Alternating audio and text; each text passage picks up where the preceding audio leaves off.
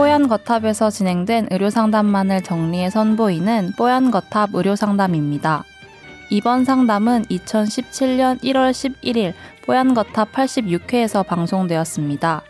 특정 상황에서 콧물과 재채기가 나오는 비알레르기성 비염과 그 치료 방법에 대해 이야기 나눕니다. 뽀얀 거탑에 사연을 보내주세요. 건강 상담 해드립니다. 타워 골뱅이 sbs.co.kr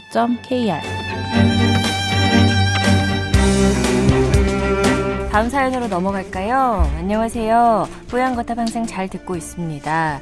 아, 매일 듣기만 하다가 이렇게 메일을 드리는 이유는 요즘 저에게 이상한 증상이 생겨서입니다. 크리스마스쯤에 코감기에 걸려서 연말도 제대로 못 즐기고 보냈었는데 뭐 열이나 그런 증상은 없이 맑은 콧물이 나왔다가 나중에 코가 막히고 뭐 그런 항상 평범했던 코감기 증상이었습니다.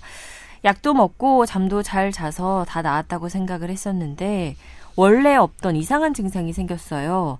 감기는 다 나은 것 같은데 특정 상황만 되면 맑은 콧물과 함께 재채기가 몇 시간 동안 지속이 됩니다. 그 특정 상황이라는 건 아침에 운동을 하고 나왔을 때입니다.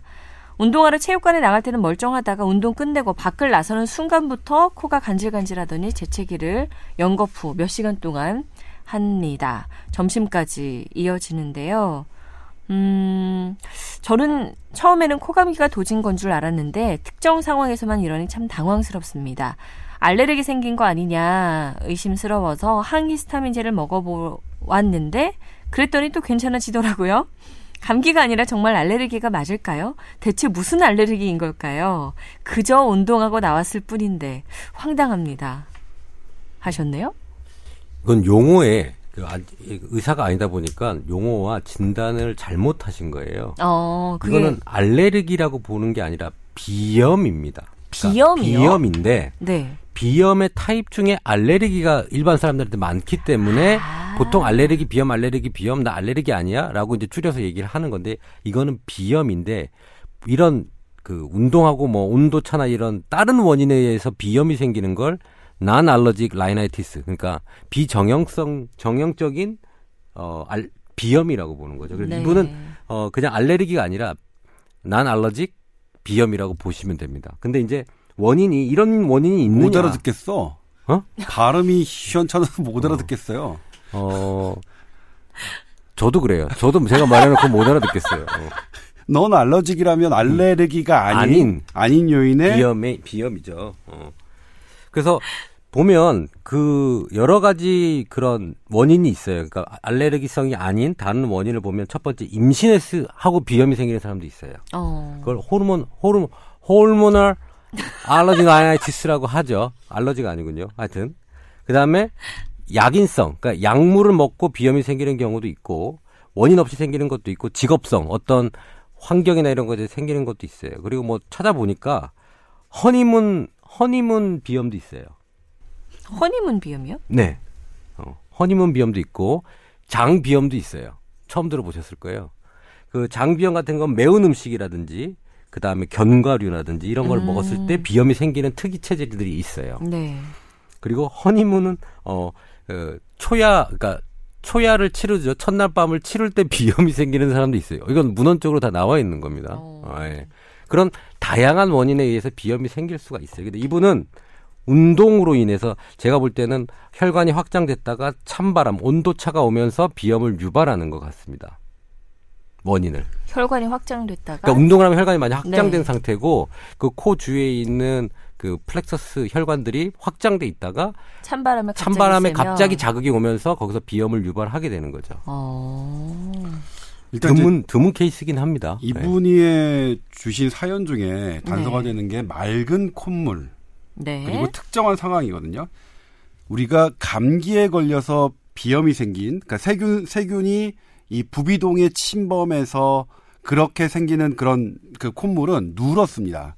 근데 이 맑은 콧물은 그런 세균이 감염으로 어떤 농이 생겨서 나오는 콧물이 아니라는 거죠. 음. 그러니까 이 맑은 콧물은 그러니까 나름 우리 몸에서는 정상 반응인 거예요. 뭔가 왔으니까 이 분비물을 분비한 거고 그다음에 특정 상황이라는 거는 만약 우리 감기에 걸리거나 이러면 뭐 내가 여기에 학교에 갔거나 회사에 갔거나 늘 기침하고 콧물 하잖아요. 콧물 나오잖아요. 이게 특정 상황이라는 거는 어떤 우리가 일반적으로 생각하는 부비동염이 아니라 어떤 특정 반응 때문에 생긴다는 건데 운동을 끝내고 그 어떤 그 생기는 그런 천식이 있어요. 운동 후 천식인데 운동 유도성 천식이라는 게 있는데 다행히 이분은 이제 그게 아닌 게 그 천식은 그 기관지가 좁아져서 숨쉬기가 어렵고 재채기가 아니라 기침이 납니다. 이분은 이제 다행히 재채기가 나는 거예요. 재채기하고 기침의 차이는 아시죠? 재채기는 애취하는 거고 기침은 콜록콜록 하는 건데 해보시면 애취할 때는 요 윗 위쪽 네, 그 상기도 윗부분만 예, 이제 그 움직이고 콜록콜록 할 때 이 아랫부분 기관지가 움직이는 건데 이분은 그 윗분 윗부분에 어떤 이런 그 자극이 돼서 애취가 나오는 거예요. 그리고 또 하나 이제 항히스타민제를 복용했더니 나아졌다.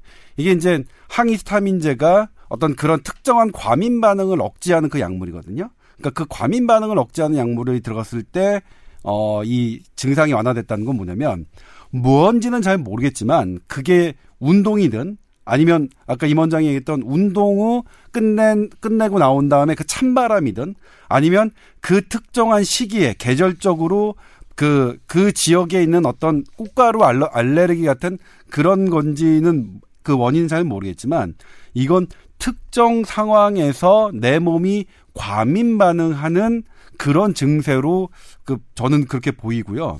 그럼 이거 해결 어떻게 되느냐?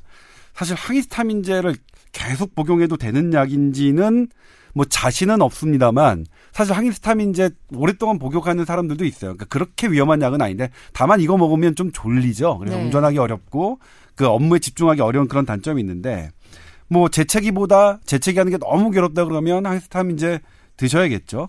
그리고 두 번째가 뭐냐면 여기 있는 상황을 피하는 거거든요. 회피요법인데 마스크 쓰거나 하면 어때요? 운동 끝나고 나. 그러니까 그것도 그러니까 그런 거 한번 해보셨으면 네. 좋겠어요. 운동 끝내고 마스크를 쓰고 나오신다든가 네. 아니면 정말 체육관 관장님한테는 죄송하지만 체육관을 한번 바꿔본다든가. 아, 따뜻한 예, 곳으로. 예, 따, 다른 다른 곳으로. 왜냐하면 그 체육관에 있는 뭐 그뭐 아, 뭐 먼지라든지 먼지. 특정 뭐 이런 곰팡이라든지 그런 것들이 자극이 될 수도 있어요. 음. 그러니까 이게 사실 알러진지 아닌지 모르겠지만 거기만 갔다 오면 그렇기 때문에 바꿔보는 것도 한, 한 가지 오. 방법이겠죠.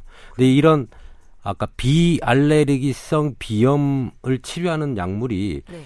어 보통 항히스타민제를 먼저 1차적으로 쓰시고 그 혈관과 신경계통을 조절하는 약물이 아젤라스틴이라는 계열이 있어요. 그러니까 요런 약물을 써보면 이런 비 어, 알러지성 비염을 치료할 수 있는 약물들이 있으니까 이런 것들은 큰 병원에 가셔서 처방을 받아야 되니까 한번 알러지 검사를 해보고 그런 게 아니라고 한다면 항이 스타민제를 쓰다가 그 상위 단계인 약을 써보고 안 되면 한의적인 도움을 받으시면 될 것 같습니다.